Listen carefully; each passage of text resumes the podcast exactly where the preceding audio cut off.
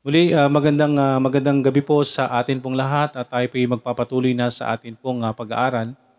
At ah, yun pong ating ah, link na way atin pong naibahagi. At sa mga nandito po na mga kaibigan, mga mahal sa buhay na naimbitahan, maraming maraming salamat po sa inyo pong ah, pa, pagpapaunlak. At ah, muli po ang inyo pong napaunlakan ay ang ah, Panginoon at naway ah, mak- makinig lang po tayo at ah, ipanalangin natin bawat isa, mga kapatid, ang bawat isa rin na nandito na na atin pong nababahaginan ay ah, talagang uh, ilusin ng Panginoon at naway talagang masiguro, masecure yung kanilang ah, salvation. Kaya sa muli maraming maraming salamat po sa bawat isa. At tayo po ah, magpapatuloy na po sa atin pong ah, pag-aaral ng salita ng Panginoon. Patuloy tayong manalangin. At maraming salamat pong muli sa patutuo sa kabutihan, sa katapatan ng ah, Panginoon po sa buhay po natin. Amen. Maraming maraming salamat. At ah, tayo po magpapatuloy na po sa atin pong ah, pag-aaral ng salita ng Panginoon. Buksan po natin ang atin pong ah, mga Bible. Ang atin pong mga Bible ay buksan po natin sa chapter ah, Luke chapter 6. Luke chapter 6 po. Buksan niyo po ang inyong mga Bible sa Luke chapter 6. Babasahin lang po natin itong ah, chapter 6 verse 12 para po sa atin pong ah, panimula. Luke chapter 6 verse 12, chap, ah, Luke chapter 6 verse 12. Babasahin ko po ito. And it came to pass in those days that he went out into a mountain to pray and continued all night in prayer to God. Tayo po'y saglit pong manalangin. Salamat po Panginoon sa gabing ito, sa pagkakataon, sa kalayaan na naibigay niyo po sa amin Panginoon na kami po'y ah, makapagtipon kahit sa online po. Naway ah, gabayan niyo po ang bawat isa, magkaroon kami ng tamang puso, isipan sa amin pong mga maririnig Panginoon at kayo po ang kumilos din po sa bawat isa. Naway magkaroon po sila ng ah, ang bawat isa ng tamang ah, puso at isipan sa pakikinig at gayon pong muli ang iyong lingkod ay inyong gabayan para sa kapahayagan po ng iyong salita. Maraming maraming salamat po. Pinupuri ka po namin at ah, pinapasalamatan, hinihiling po namin ang lahat ng ito sa pangalan ni Jesus na aming Panginoon at tagapagligtas. Again, ang ating pong pag-aaralan is panalangin since tayo po nandito sa gawain ng Panginoon, midweek uh, worship service or ang prayer meeting at uh, maraming maraming salamat po muli sa bawat isa. So ito pong atin pong pag-aaralan ay patungkol pa rin po sa panalangin. Ang sabi po dito, ang Panginoon mismo, and it came to pass in those days that He went out into a mountain to pray and continued all night in prayer to God. So ang Panginoong Isos mismo, nung siya'y nandito nagkatawang tao, siya ay nananalangin, humihingi ng gabay sa Panginoon. Okay? So, nananalangin po ang Panginoon mismo na ito po, ang Panginoong Isos ay nagkatawang tao at humihingi siya ng ah, gabay din po sa, sa Diyos, sa Kanya, sa lahat, sa lahat ng mga mangyayari at sa lahat ng ah, darating pa. At andun ang ah, alam naman po natin ang ah, pagpapasakop na ginawa po ng ating Panginoon. So, ano po yung bibigyan po natin ng ah, pansin ngayong gabi dito mga kaibigan? Yung panalangin po. Even ang ah, Panginoong Yesus po ay hindi nakakalimot. Hindi po siya nakakalimot po sa panalangin. Kaya andun, kapag ah, andun po yung kanyang ah, pananalangin po, andun yung kanyang ah, pananalangin sa Diyos, sa kanyang Ama, andun ang kanyang paghingi at paggabay ng ah, sa biyaya ng Panginoon. So mga kaibigan, sa atin po ngayong ah, gabi ay andun po yung paalala po sa atin. Andun po yung ah, reminder po sa atin. Ano po ba yung uh, inire-remind po sa atin ng panalangin? Ayun, ano yung paalala po sa atin ng panal- panalangin? Kapag tayo lumalapit sa Diyos, kapag tayo nananalangin, ano po ba yung ah, paalala po sa atin? O ano po ba yung ah, mga naiisipan natin o hinihingi po natin So mga kaibigan, ngayong gabi ay meron po tayong ah, tatlong bagay, apat na bagay na pag-aaralan at ito pong ah, unang dalawa ay para po sa atin bilang tao. Bilang tao po at ang pangalawang ah, at ang dalawang huli ay para sa Diyos. Ano po yung ah, reminder po sa atin? Ano po yung ipinapaalala po sa atin tuwing tayo po ay lalapit po sa panalangin? Ano yung dapat po natin gawin tuwing lalapit po tayo sa panalangin? Or dapat ba tayong lumapit sa Panginoon So mga kaibigan, sa verse sa uh, Isaiah, buksan niyo po ang inyong mga Bible sa Isaiah chapter 64, verse 6. Ang sabi po dito, But we are all as an unclean thing, and all our righteousness are as filthy rags. And he and we all do fade as a, as a leaf, and our iniquities like the wind have taken us away. Unang bagay mga kaibigan na dapat nating naaalala o dapat alam natin sa ating sarili tuwing tayo po'y uh, lalapit po sa Panginoon, andun po yung atin pong uh, humility. Man's humility, yung atin pong kababaang loob. Yung atin pong kababaang loob. Una nga po is humility. Inire-remind po sa atin yung atin pong uh, pagpapakumbaba sa harapan po ng Panginoon. Sino po ba tayo sa harapan ng Diyos? Ano po ba tayo sa harapan po ng Panginoon? Kaya nga po ang sinasabi po ng Isaiah, we are all as unclean thing tayo po'y madumi at ang atin pong mga karumihan, all our, our righteousness are as filthy rags. So kahit may mga alam tayong ginagawa sa atin pong mga sarili na akala natin ay maayos, righteousness or righteousnesses ay isa't sa harapan ng Panginoon. Again mga kaibigan, kung tayo po'y walang tamang relasyon sa Diyos, hindi pa tayo nagkakaroon ng totoong pagsisisi sa harapan po ng Diyos mga kaibigan, yung mga ginagawa natin ay isang maruming bagay. Kahit alam natin na mabuti yung ginagawa po natin, pero ang mga bagay na yan, kung wala ho tayong tamang relasyon po sa Diyos, ayan po yung nanatiling madumi sa harapan ng Panginoon. Kaya mga kaibigan, ang lagi ho nating uh, idinadalangin, nawa yung uh, priority natin sa prayer natin, unang-una nating inihiling, tayo magkaroon ng tamang relasyon, kaligtasan po sa Panginoon. So makikita po natin dito mga kaibigan, under this uh, under humility, makita nga po natin diyan sa Isaiah 64:6 yung man's filthiness, yung karumihan po ng Diyos. Karumihan po ng uh, ah, sorry, karumihan ng tao. Kung gaano tayo karumi sa harapan ng Diyos. Kahit yung uh, sarili natin, akala natin may ginagawa na tayong tama, maganda sa sa atin, sa kapwa natin. Again, kung wala po tayong tamang relasyon sa Diyos, mga kaibigan, tayo po isang maruming basahan but we are all as an unclean thing and all our righteousnesses lahat ng ating mga ginagawang uh, ma, ma, ma, tama or yung atin pong uh, katwiran sa tingin natin ay tama pero sa harapan ng Diyos ito ay parang isang madruming basahan.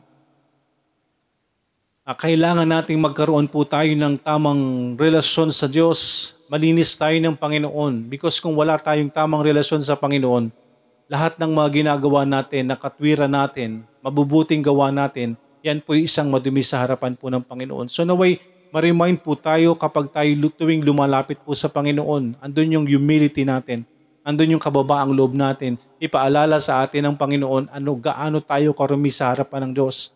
Gaano tayo karumi sa harapan ng Diyos kung wala tayong tamang relasyon. Ang sabi po sa 1 Peter 5, 6 and uh, chapter 5 verses 6 to 7, ito po yung man's uh, humbleness, yung pagpapakumbaba po natin. Sabi po dito is, Humble yourselves therefore under the mighty hand of God. Humble yourselves therefore under the mighty hand of God, that He may exalt you in due time. Casting all your care upon Him, for He careth for you. Andun po lagi nawa yung atin pong kababaang loob humble ourselves. Magpakumbaba po tayo sa harapan po ng Panginoon. Because ang Diyos po is mighty, ang Diyos po is banal. Kaya mga kaibigan, ito po yung uh, na pinapaalala po sa atin tuwing tayo lalapit po sa panalangin. Kaya kung wala po ito, yung humility ho natin, hindi natin kinikilala yung sarili natin na marumi sa harapan ng Diyos, hindi tayo magpapakumbaba sa harapan ng Diyos. Marahil ay hindi ito papasok sa atin, wala sa atin yung humbleness, wala sa atin yung humility, yung pagpapa, pagpapakababa, pagpapakumbaba sa harapan ng Diyos. Ano po yung ipinapaalala po sa atin? Prayer reminds us of this thing. Again, itong humility. Because kung wala po ito sa atin, hindi tayo lalapit po sa harapan ng Diyos sa pananalangin.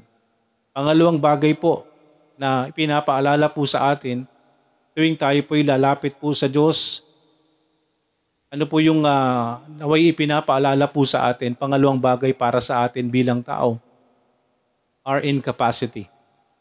According to John chapter 15 verse 5, Sabi po dito, I am the vine. Ang Panginoong, ah, ang Panginoong Diyos po ang nagsasalita. Ang Panginoong Isus, I am the vine. And ye are the branches. He that abideth in me, and in him the same bringeth forth much fruit, for without me ye can do nothing. Again mga kapatid, naway po naway ito ipinapaalala po sa atin ng Panginoon tuwing tayo lalapit sa Diyos sa panalangin. Our incapacity, wala tayong kakayanan. Wala po tayong kakayanan sa harapan ng Diyos. For without me, ang sabi ng Panginoon, ye can do nothing. Kaya po yung panalangin ay napaka-importante sa atin pong buhay. Yan po yung nagpapaalala po sa atin ng atin pong kababaang loob, humility, and then ito nga pong tayo lumalapit sa Diyos because without God, kung wala ang Diyos po sa atin, wala tayo. Our incapacity sa naway laging na, nating naaalala. Ang Panginoon ang ah, vine at tayo ay branches yung nananatili sa Diyos, He abideth in me, the same bringeth much for much forth much fruit. Bringeth forth much fruit. So kung tayo po'y mananatili sa Diyos, unang-una, siguruhin natin na tayo'y nasa Panginoon. Unang-una, siguruhin natin na tayo may relasyon sa Diyos. Kaya po inahilin tulad ang Panginoon dito po sa vine at tayo po ay kanyang mga sanga, mga branches. Ang Panginoon ng atin pong ah, pinagkukunan ng ang puno at ang Panginoon po ang nagbibigay po sa atin kung wala tayo sa puno. Kung wala tayo sa totoong puno, hindi tayo magkakaroon ng bunga. At kung tayo po ay nasa Panginoon, andun po, naway natin pong laging naiisip, naaalala, tuwing lalapit po tayo sa Panginoon, sa, aside sa atin pagpapakumbaba, alam natin na wala tayong kakayanan kung wala ang Diyos po sa atin the same bringeth forth much fruit kung tayo po'y nasa Diyos. For without Him, sabi ng Panginoon, for without me, ye can do nothing. Wala tayo pong magagawa kung wala tayo sa Diyos. Kaya, mga kapatid, eh lagi nating idinadalangin unang-una yung atin pong uh, naway pagtanggap sa Diyos, yung pagpapakumbaba natin sa Panginoon humility. Kung wala ito mga kapatid, hindi natin makikita yung sarili natin, hindi natin naaminin na tayo makasalanan. Pero ang lagi pong ipinapangaral po natin, kung hindi tayo aamin sa atin pong sarili na bilang makasalanan, kung wala itong pagpapakumbaba sa atin, yung pagpapatira pa natin sa harapan ng Diyos, hindi natin naaminin na tayo makasalanan sa harapan ng Panginoon, hindi tayo tatawag sa Diyos hindi natin kakailanganin ng Panginoon. Pero sabi nga po ng Diyos, apart from me, sabi niya, for without me ye can do nothing. At ang lagi nating ipinapanalangin nawa ang bawat isa ay magkaroon ng tamang relasyon sa Panginoon. Magkaroon sila ng koneksyon sa Diyos. I am the vine, ang sabi ng Panginoong Isus, ye are the branches. He that abideth in me and, in, and I in him, the same bringeth forth much fruit. For without me ye can do nothing. Kung wala ka sa akin, ang sabi ng Diyos, kung wala ka sa akin, kung hindi ka naka, nakadikit sa akin, wala tayong magagawa. So nawa po, every time that uh, we are praying, naalala natin that we are incapacitated sa lahat ng bagay. Man's incapacity. Wala tayong magagawa apart from God.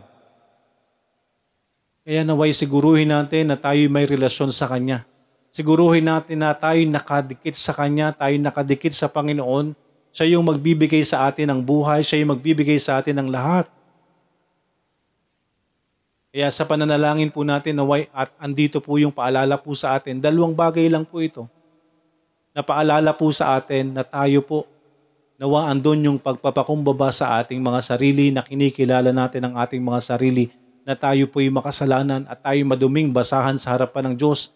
Kahit ano pang mga nagagawa, accomplishment natin sa buhay mga kapatid, kung wala tayo sa wala tayong uh, wala tayong relasyon sa Diyos, bali wala ang ginagawa po natin.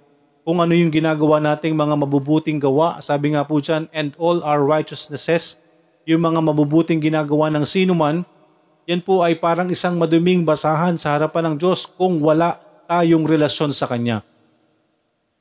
Kaya nawa sa pananalangin, naway tayo po yan, nagkakaroon ng paalala sa atin ang pananalangin po natin. Tayo po andun ng kababaang loob nawa lagi sa Panginoon. Naway andun lagi yung pagkilala natin sa Diyos na tayo po maruming basahan sa harapan ng Panginoon. Kahit napakarami nating ginagawang kabutihan, yung tingin natin na, nasa, na mabubuti yung ginagawa natin, mga kaibigan, all our righteousnesses are as filthy rags, maruming basahan sa Panginoon, sa harapan ng Diyos. Because ang nakikita ng Diyos sa atin, ay makasalanan. Kung wala ang Panginoong Isus sa atin,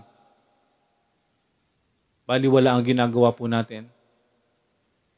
At andun lagi ang paalala because God sustain ang Panginoong ang Panginoon ang nagbibigay sa atin, ang Panginoon ang gagawa sa atin. So yung panalangin po ay nagre-remind sa atin na tayo'y walang magagawa. Nanaway ito yung uh, inire-remind sa atin tuwing tayo lalapit sa prayer. Na tayo without God, for without God we can do nothing. For without me, ang sabi ng Diyos, ye can do nothing wala tayong magagawa. Kahit ano.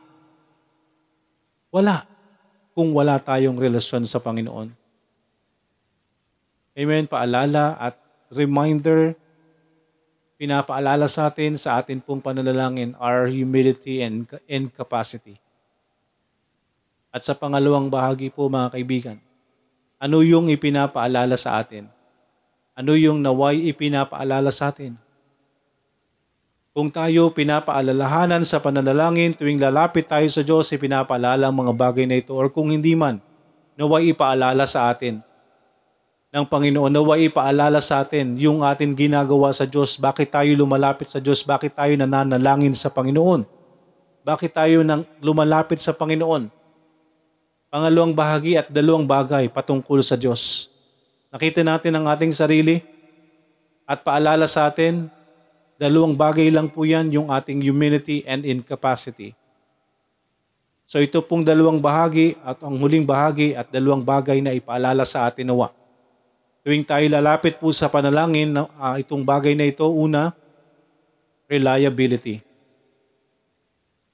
Kung yung una po is man's humility, man's incapacity, ito pong pangalawa at pangatlo, pangatlo at pangapat, ito po ay para sa Diyos patungkol po sa Panginoon, ano yung inire-remind po sa atin ng panalangin? God's reliability. Reliability. Kaya tayo lumalapit po sa Diyos because alam po natin ang Panginoon.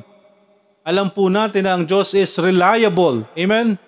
Kaya tayo lumalapit po sa Diyos, alam natin na mapagkakatiwalaan po natin ang Panginoon. Amen? So, yan po ay paalala po sa atin at naway atin pong uh, sina, yan po ay ating uh, talagang binibigyan po ng pansin na ang Diyos ang atin pong reliable lahat ng sa lahat ng bagay. God's reliability ang sabi po sa John chapter uh, 1 John chapter 4 verse 16. Ano po yung aasahan po natin sa Panginoon?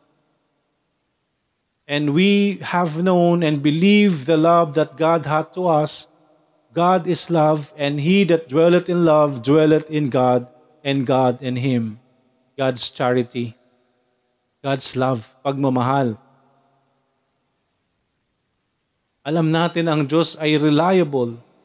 Alam natin ang Diyos ay nagmamahal po sa atin. Kung tayo may tamang relasyon sa Diyos, kaya nga yan ang pinangahawakan po ng sanlibutan na maling nagiging kaisipan. God is love, yes. Andyan po ang pagmamahal po ng Panginoon.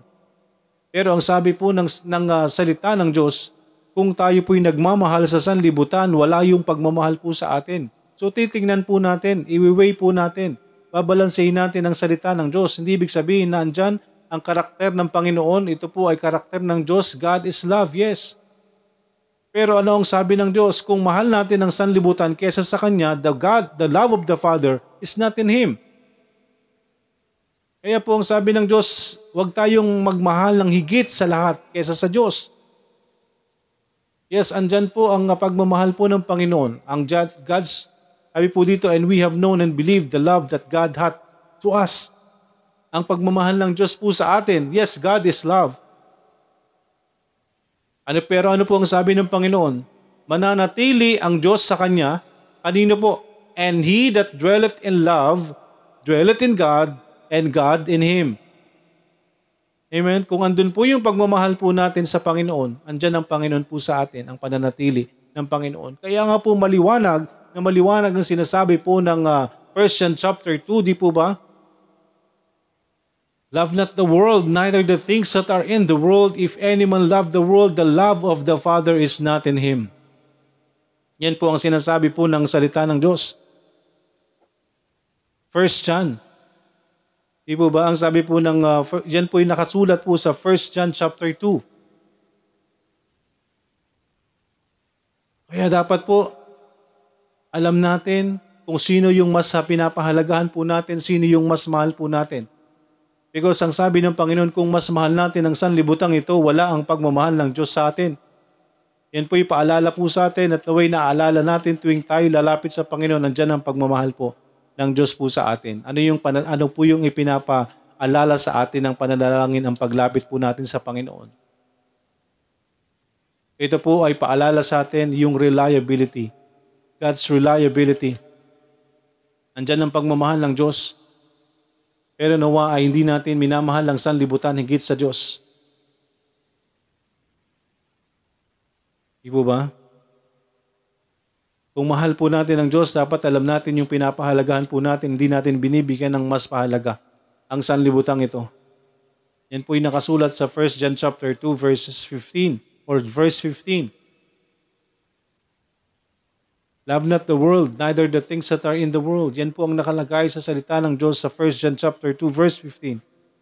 If any man love the world, kung mas mahal natin ang sanlibutan kaysa sa Diyos, the love of the Father is not in Him. So hindi po ba balanse ang salita ng Diyos? Kaya hindi ho, hindi ho ibig sabihin na ano sinasabi natin na may Diyos po tayo ay pwede na po natin gawin ang lahat sa sanlibutan ito. Mga kaibigan, kung totoong anak ka ng Diyos, kung totoong may relasyon, may relasyon ka sa Panginoon, naway nauunawaan natin that we have to do things according to God's will. We have to obey according to God's command. Hindi pwedeng gawin natin ang, ang gusto natin gawin.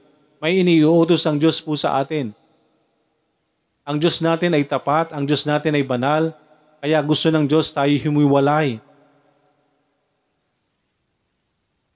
Love not the world, neither the things that are in the world. If any man, kung sino man, kung ikaw, mas mahal mo ang sanlibutan, wala sa iyo ang pagmamahal ng Diyos.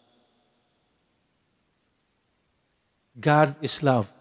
Yes, pero ayaw ng Diyos na mas mahal mo ang sanlibutan kaysa sa Kanya.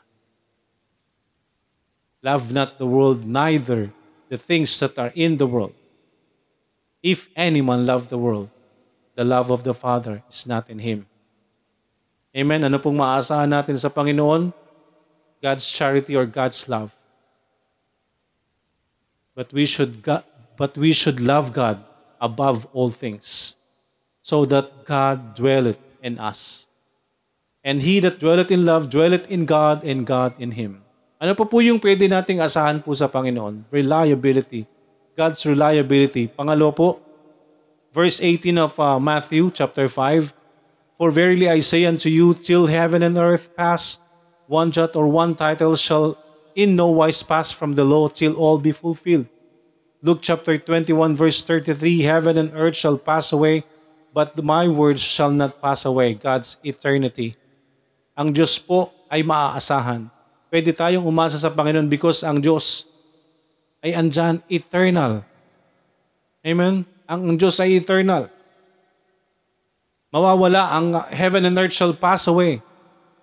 Amen? Heaven and earth shall pass away, but my words shall not pass away. Andyan po ang Diyos, ang salita ng Panginoon. Walang hanggan. God's eternity. Yan po yung pwede nating asahan sa Panginoon because ang lahat po ng, ng nasa lupang ito, pansamantala lang. Pero ang Diyos ay eternal. So ano po yung aasahan po natin? Mas aasa ba tayo sa sanlibutan? Mas inaasahan natin yung mga nakukuha natin sa mundong ito? Mas aasahan ba natin? Mas reliable ba sa atin, para sa atin, yung mga atin pong mga pinagtatrabahuhan? Mas reliable ba? Mas reliable, mas reliable ba sila kaysa sa Diyos? Na ang lahat ng bagay sa mundong ito ay mag, mawawala, mawawala. Kaya dapat ah, andun yung atin pong pagtingin sa Panginoon. Andun yung paalala sa atin ng panalangin every time that we are praying. Andyan, nire-remind tayo sa bagay na ito, God's reliability. God is forever, God is eternal. Pero ang sanlibutang ito ay mawawala. Amen? Mawawala. God's reliability, pangatlo, Acts chapter 4 verse 20. Acts chapter 4 verse 20. For we cannot for we cannot but speak the things which we have seen and heard. We cannot for we cannot but speak the things which we have seen and heard. God's testimony. God's testimony is reliable. God's reliability, mga kaibigan. Hindi pa ba tayo magtitiwala sa Diyos? Hindi pa ba natin paniniwalaan ng Panginoon? Ang sinasabi ng salita ng Panginoon, ang sinasabi ng salita ng Diyos, ang sinasabi ng mga tagasunod ng Panginoon, we cannot but speak the things which we have seen and heard. Mga kaibigan, andyan ang God's testimony, ang patotoo ng Diyos, ang patotoo na nakasama nila ang Panginoon. Yung kanilang narinig at kanilang nakita.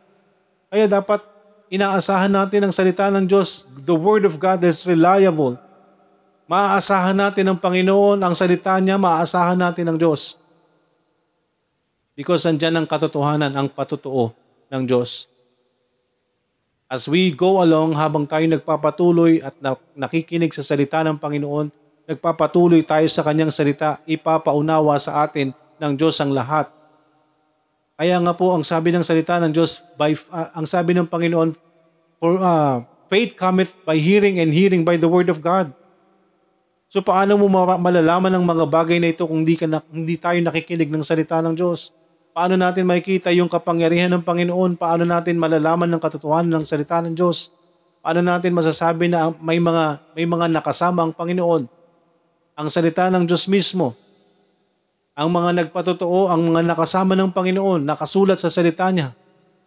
Ginamit ng Panginoon ang mga propeta doon sa lumang tipan at ngayon ginamit ng Diyos ang kanyang mga lingkod na kanyang nakasama para maisulat ang kanyang salita. God's reliability. Hanggang kailan tayo magdududa? Hanggang kailan natin hindi pagkakatiwala ng Diyos? Hanggang kailan natin hindi pagtitiwala ng kanyang salita? Andyan ang God's testimony, ang patotoo ng Diyos.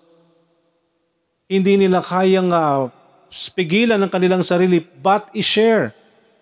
Amen? Because nakita po nila at kanilang narinig, nakita po nila, nakasama nila at kanilang narinig. Ang kabutihan ng Panginoon, ang plano ng Diyos, ang pagmamahal ng Panginoon, at ang pagliligtas ng Panginoon. Mga kaibigan, at gayon, kung totoong tayo po, ay nagkaroon ng panibagong buhay because nung tayo naligtas, magkakaroon tayo ng panibagong buhay at panibagong pagkatao. At pwedeng gamitin sa atin yan may pakita yung buhay natin bilang God's testimony. Makita sa sarili natin, makita sa ating mga testimony ang Panginoon. Kung sinasabi nating tayo anak ng Diyos, naway makita sa atin ang, patot, ang katotohanan ng Diyos. Amen? Nawa sa panalangin natin, nandun inire-remind tayo ng Panginoon. God's reliability. His love, charity, God's eternity, ang walang hanggang piling sa piling ng Panginoon, ang Diyos ay walang hanggan. And God's testimony, ano pa yung kailangan natin?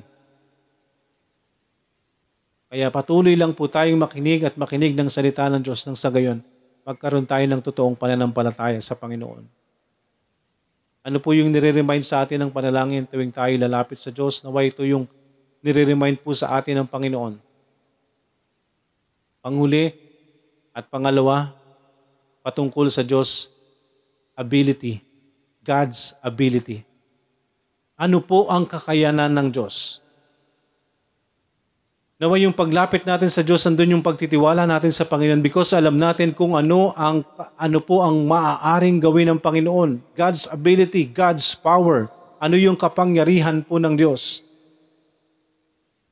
God's ability under this 1 Corinthians chapter 10 verse 13. There hath no temptation taken you but such as is common to man. But God is faithful, who will not suffer you to be tempted above that ye are able, but will with the temptation also make a way to escape that ye may be able to bear it. Ano po yung kapangyarihan ng Diyos? Ano yung ability, God's ability? Under this, mga kaibigan, una, God's faithfulness. Amen?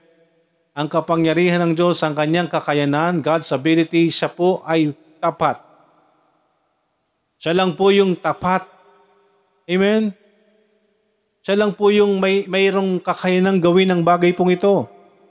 Siya lang po ang may kakayanan ng maging tapat. Di po ba? Ang, ang Panginoon ay tapat lagi sa atin pero tayo hindi. Pero nandyan ang God's faithfulness. At tapat po ang Panginoon, anuman po yung uh, nangyayari po sa atin, alam po yan ng Diyos, mga kaibigan. Magtiwala tayo sa kakayanan ng Diyos. Magtiwala tayo sa kapangyarihan po ng Panginoon. Ano man yung inilalapit natin sa Diyos na way, andun yung pagtitiwala natin. Andyan ang kapangyarihan ng Diyos. Ability, God's ability. Ang kapangyarihan ng Diyos na hindi niya tayo bibigyan ng mga bagay na hindi natin kakayanan because ang Diyos pa rin ang kumikilos po sa atin. Ang kapangyarihan pa rin ng Diyos ang gumagawa sa atin. Amen? Ang kapangyarihan ng Diyos ang magbibigay ng katagumpayan sa atin. Ano man yung atin pong mga nararanasan, ano man yung mga sitwasyon natin, ang kapangyarihan pa rin po ang gagawa sa atin. God is faithful. Amen? Ito ang kapangyarihan ng Diyos. Ang ability ng Panginoon, ang Diyos lang ang tapat. God is faithful, who will not suffer you to be tempted above that ye are able. Hindi tayo bibigyan ng Diyos ng hindi natin kakayanin. Amen? But will with the temptation also make a way to escape that ye may be able to bear it. Ang Panginoon din ang magbibigay sa atin ng katagumpayan. Pangalawang bagay ang under God's ability ano yung kakayanan ng Diyos? Ano yung kapangyarihan ng Diyos na nare-remind tayo tuwing tayo lalapit sa Panginoon, lalo't higit mga kaibigan, na alam natin na tayo po ay uh, makasalanan, inamin natin sa sarili na tayo makasalanan. Inanggap natin sa ating mga sarili. Matthew chapter 10 verse 28. And fear not them which kill the body, but are not able to kill the soul, but rather fear him which is able to destroy both soul and body in hell. Ano po yung God's ability? Under this, number two, God's judgment.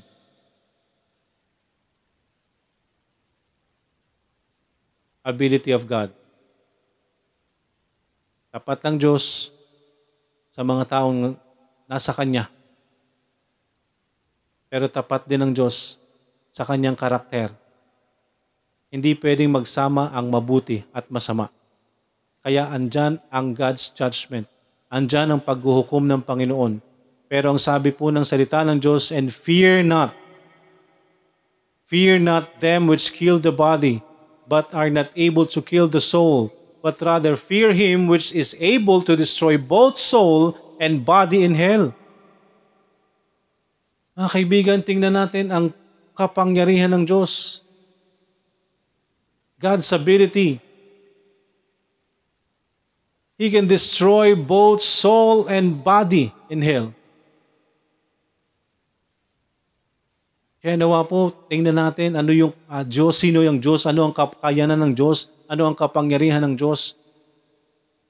Naway tayo lalapit sa Panginoon, maalala natin ang kapangyarihan ng Diyos, ilalapit natin sa Panginoon mga kapatid.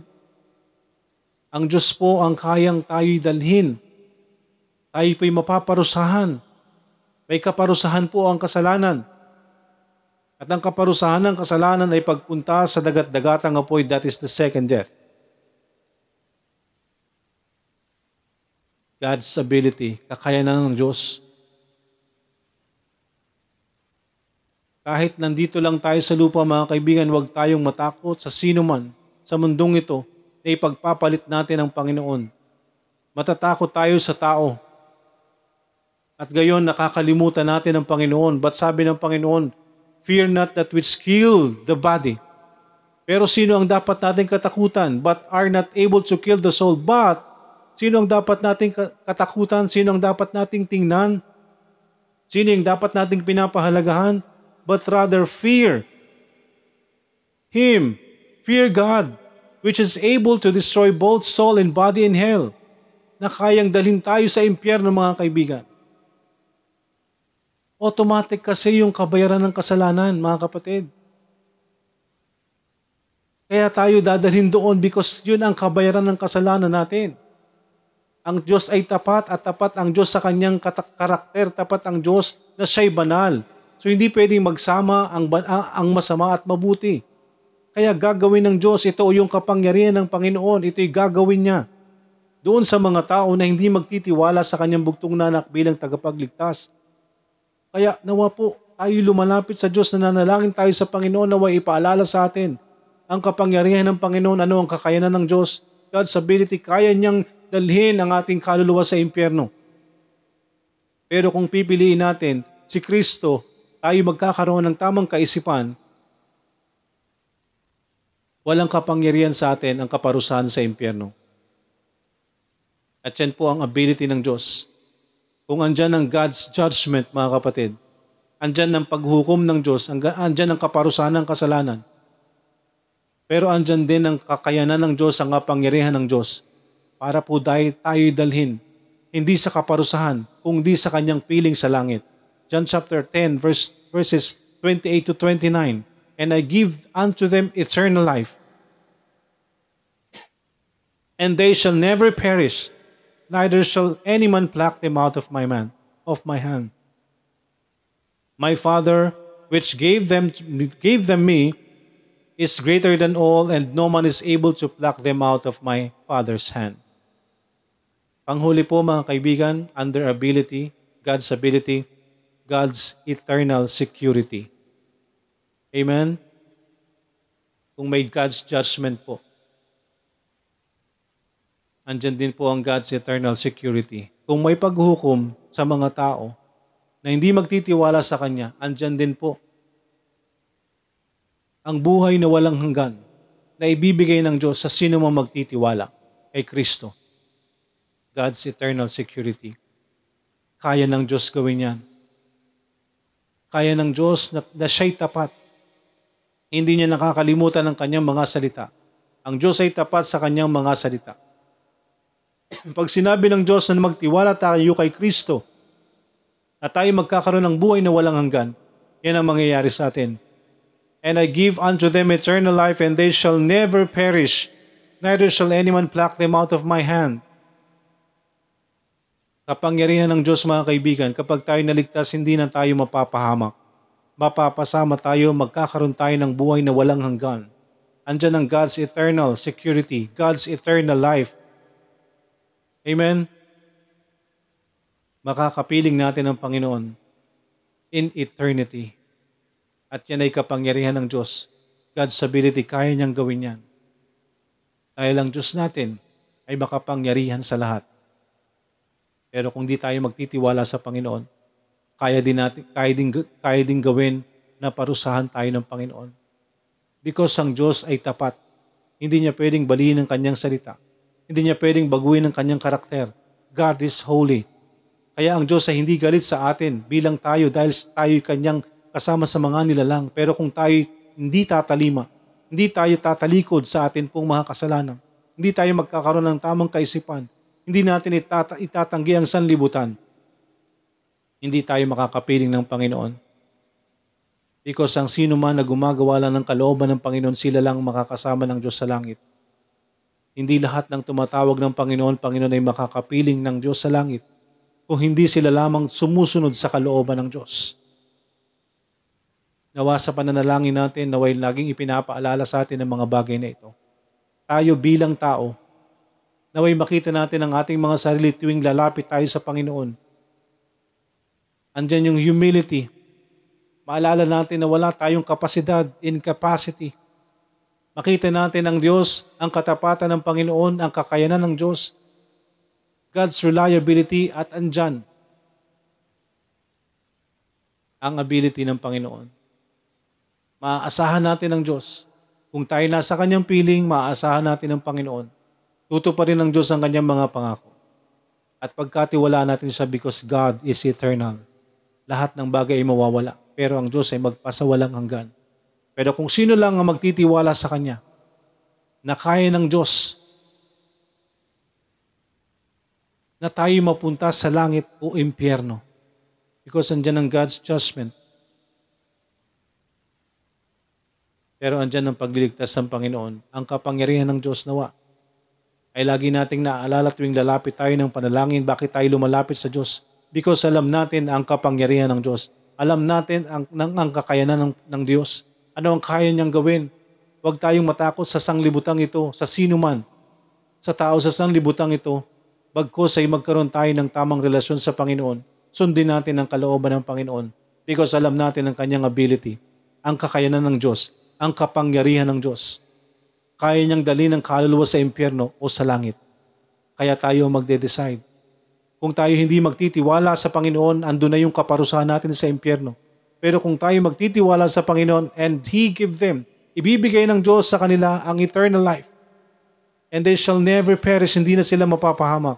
Neither shall any man pluck them out of my hand. Hindi na tayo mawawala sa piling ng Panginoon, sa kamay ng Panginoon. Dahil makapangyarihan ng Diyos kesa sa lahat is my, my Father which gave them me, He is greater than all.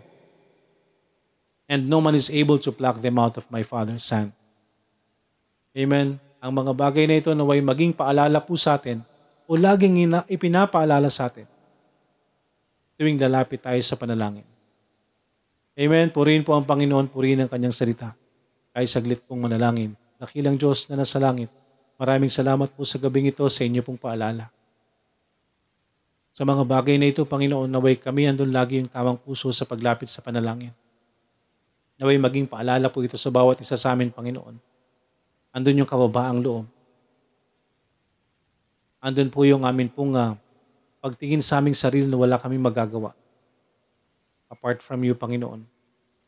At nandun ang aming pag, uh, pag-aalala, Panginoon, na kayo po'y aming maaasahan sa lahat ng panahon. At naway lagi, laging andun ang paalala sa inyo pong kapangyarihan, sa kaya po niyong gawin. Kaya Panginoon, kayo po ang patuloy na kumilos sa bawat isa. Sa salitang aming narinig, naway kayo ang maging power sa ngayon at sa sino man na maaaring makarinig sa, sa susunod na panahon. Maraming maraming salamat po. Maraming salamat po sa inyong salita. Maraming salamat sa kapahayagan. Pinupuri ka namin at pinapasalamatan, hinihiling namin ang lahat ng ito sa pangalan ni Jesus na aming Panginoon at tagapagligtas. Amen.